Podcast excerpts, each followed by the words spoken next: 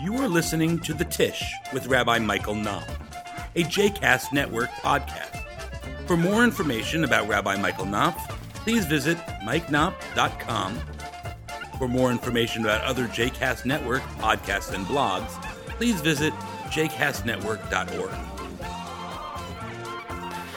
We're studying the Netivot Shalom, uh, once again, the Slonim Rebbe, Rabbi uh, uh, Shalom Noach Berezovsky, uh, on the issue of uh, e- not eating chametz on Passover.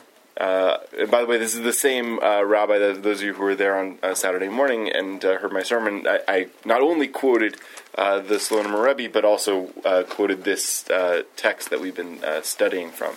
Uh, so you guys got the sneak preview of that uh, sermon, and you'll get the follow up to it as well. Um, uh, and so this is the very same. Uh, and so what we've uh, talked about so far is first he lays out the question, which I think is an extraordinary question, which is, you know, uh, we have all of these laws and strictures, many of which we were just discussing before uh, uh, before we began learning, about eating chametz on Passover. Right? And uh, in many ways, the prohibition of chametz on Passover is substantially more stringent than any other prohibition in the Torah. Not only are we not allowed to eat it on Passover, uh, but we're not allowed to uh, uh, see it or own it uh, or derive benefit from it. Uh, and not only that, but uh, this goes into the conversation about the orange juices of the world and the lox of the world and things like that. Not only that, but uh, uh, mixtures of uh, chametz and other substances. Um, normally, if you have a non-kosher uh, uh, substance that enters into a kosher mixture, it can be nullified by a certain quantity. But chametz can never be nullified. So if any amount of chametz drops into any amount of food that you eat on Passover becomes, or going to eat on Passover, I hope you don't eat it on Passover, um, then it becomes automatically not kosher for Passover. Right? So chametz is uh, is uh, um, you know whereas normally in kashrut um, my uh, my my teacher uh, Michael Pikowski uh, says that that keeping kosher is about taste, not about cooties. Right, so uh, we often treat kosher like cooties, you know. So like my, my meat plates can't touch my, my dairy plates, etc. That's not really uh, um, uh, what, how kosher works. Uh, kosher works by the transfer of flavor, um, which is defined in certain ways, like the the volume issue that I talked about. But heat really transfers flavor. Um, but uh, but but Passover really is about cooties in some way, at least on the holiday itself, right? So any amount of, of chametz dropping into any amount of uh, uh, substance renders it not kosher for Passover. So the, the, the issues of chametz and Passover are far more stringent than any other issue. So the so Slonimer wants to ask why. Right? And also, if we treat chametz so stringently, why is it that we don't forbid it in other times of the year? Right? If it's such a serious prohibition, then why is it only on Passover that it's pro- prohibited? Okay, and so the first uh, uh, uh, uh, step in answering the question is to is to talk about the the, the nature of uh, various food substances, and the Slonimer suggested that uh, that that that various other foods that all foods have have have spiritual side effects.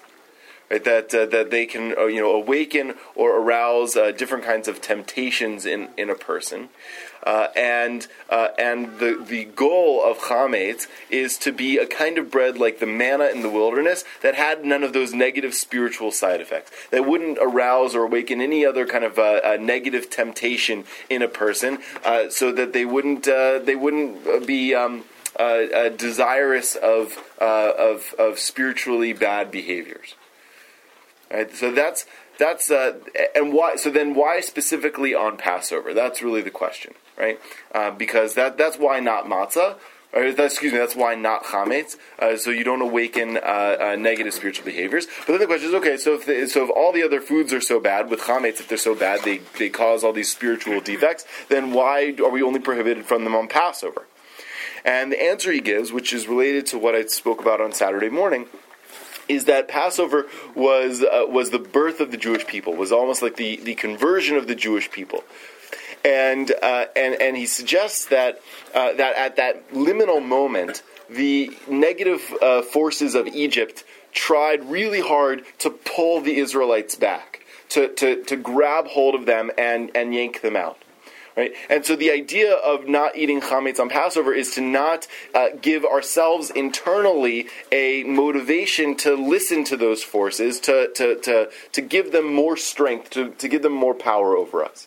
Right? So internally, getting not eating chametz is to actually give us the strength, the resolve to to to be able to leave Egypt, right? To be able to leave Egypt in the historical sense and to be able to leave Egypt in the spiritual sense, to be, able to leave all of the negativity that tries to grab at us and pull us back and, and hold us back. Right? All of those things that we wish that we could leave behind, but, but compel us time and again to repeat in our lives. So those influences still there every time in the Torah later on after the people leave Israel and they keep saying oh, gee, we had it so much better back in Egypt. Is that would that would that same uh, influence feel that there's still these same evil forces?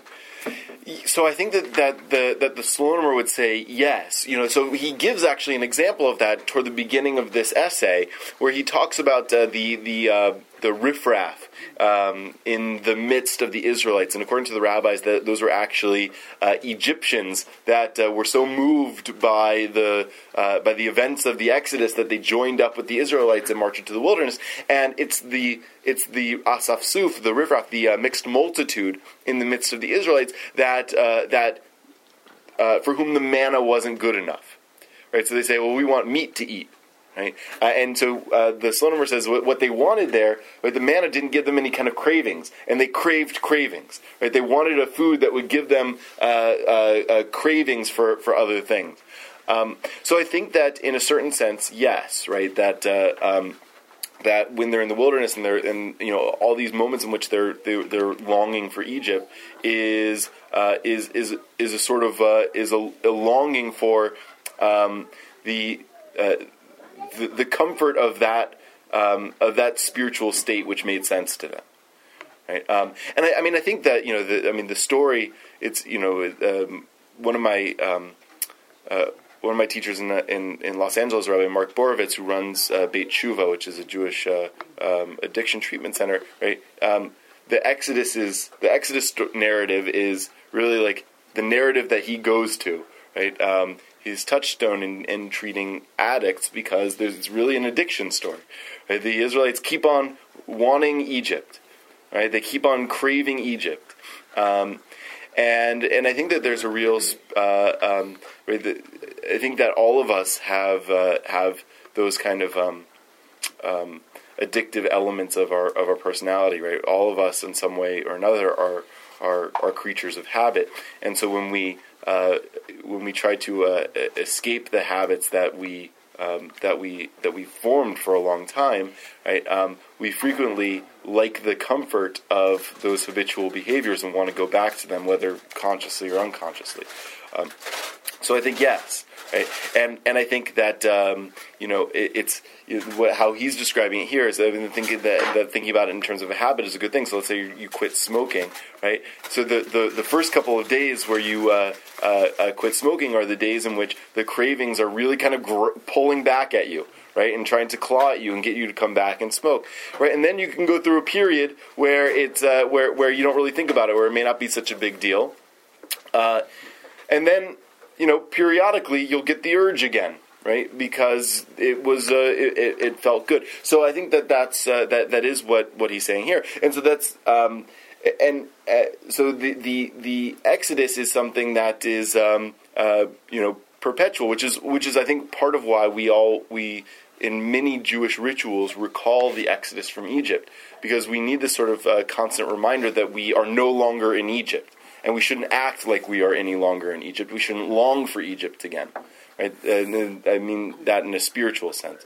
Right? Um, right so, uh, so that's so that's where we are, right? and then and then the, the final paragraph here. The al perush ze yesh in the English it's uh, um, uh, the similarly, okay. Um,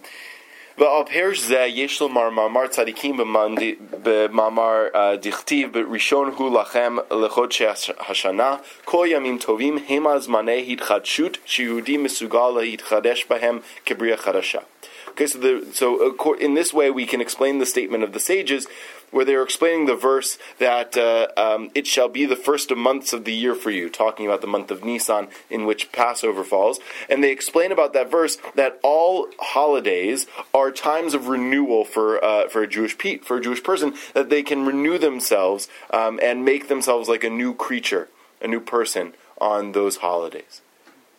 Ach rishon hu lachem l'chodshei hashana chag haPesach. But Passover is the most prominent of those days of renewal.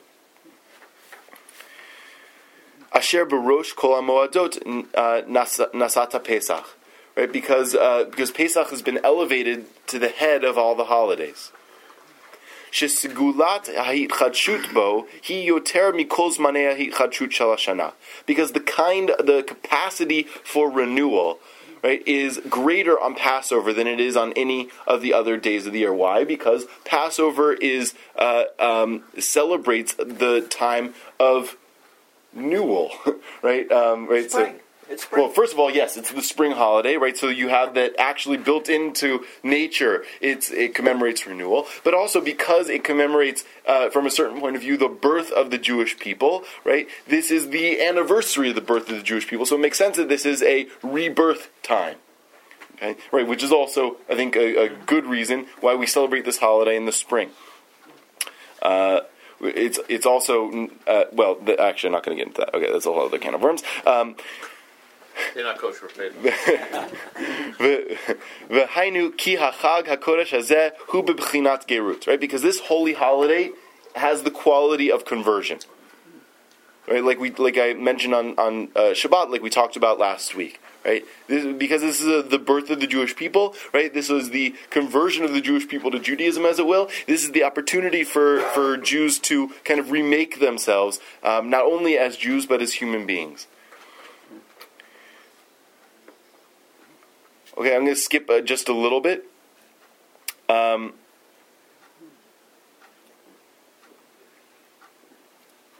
Hazeh Rishon Hu Lachem L'Chodshei Shana. This holy holiday that's the, the, the head of the months of the year, uh. Because on, it's like it said on this holiday that it has the quality of conversion to become a, a, a, a child of the uh, chosen people.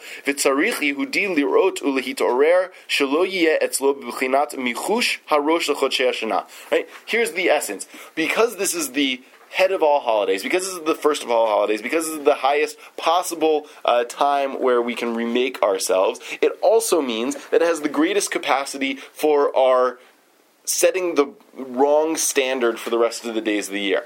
Right? So if you don't engage in this process, in this opportunity for renewal on Passover, if you don't take it seriously in the sense of both the physical and the spiritual chametz that we're trying to get rid of and avoid and remake ourselves, if we don't take it seriously, then it becomes a pain for us through the rest of the year. We set and we set the standard, we set the pace for the rest of the year on Passover.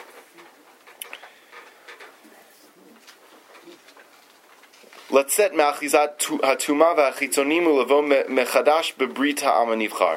Right, to leave from the grip of impurity and the uh, and foreign influences, and to enter anew into the covenant of the chosen people. Uleorer ha'ahava ad shetechpatz, and to awaken love, sufficient love. Shehi ikar hageula because that's the essence of the redemption. And here I think is ultimately his point. The reason that we get rid of chametz on Passover, the reason that we avoid it, is that it is symbolic of us clearing out internally the blockages that prevent us from love, from love of each other, from love of ourselves, from love of God. And love is the essence of redemption. Yedei godel ahavat HaKadosh Baruch ahavat Yisrael HaKadosh Baruch Hu nigalim because it's through love of Israel by God and love of God by Israel that we could be redeemed. Ki al kol techase ahava because love conquers all sin. V'al yedei hitaruta dilatata meorer tadilug milamala bitaruta dilaela lamshich gulato gulatinu upedut nafshenu. right? And and and love o- awakens ourselves beneath, and that inspires an awakening above. That enables the continuance of our redemption and the and the uh, uh, redemption of our souls. ולהשיג את המדרגות המיוחדת של היום טוב הזה, asher du alayhava, and to uh, reach the special levels of this holiday which jumps upon me lovingly. And I love that uh, last image of Pesach because the term Pesach is about skipping, is about jumping. Right? He says that the that the idea of Passover is that it should jump upon us lovingly, and that it should skip upon us lovingly, and uh, and that's my blessing for all of us this Passover that we are able not only to uh, to clear out our physical chametz, but we're able to clear out our spiritual chametz as well. That by doing so we can uh, inspire a personal uh, renewal. That we can uh, clear the uh, that which prevents us from from feeling greater love, and that we feel uh, the onset of the holiday come upon us uh, not with, uh, with, with fear and trepidation and, uh, and hunger, but uh, the feeling of, of a warm embrace uh, and love.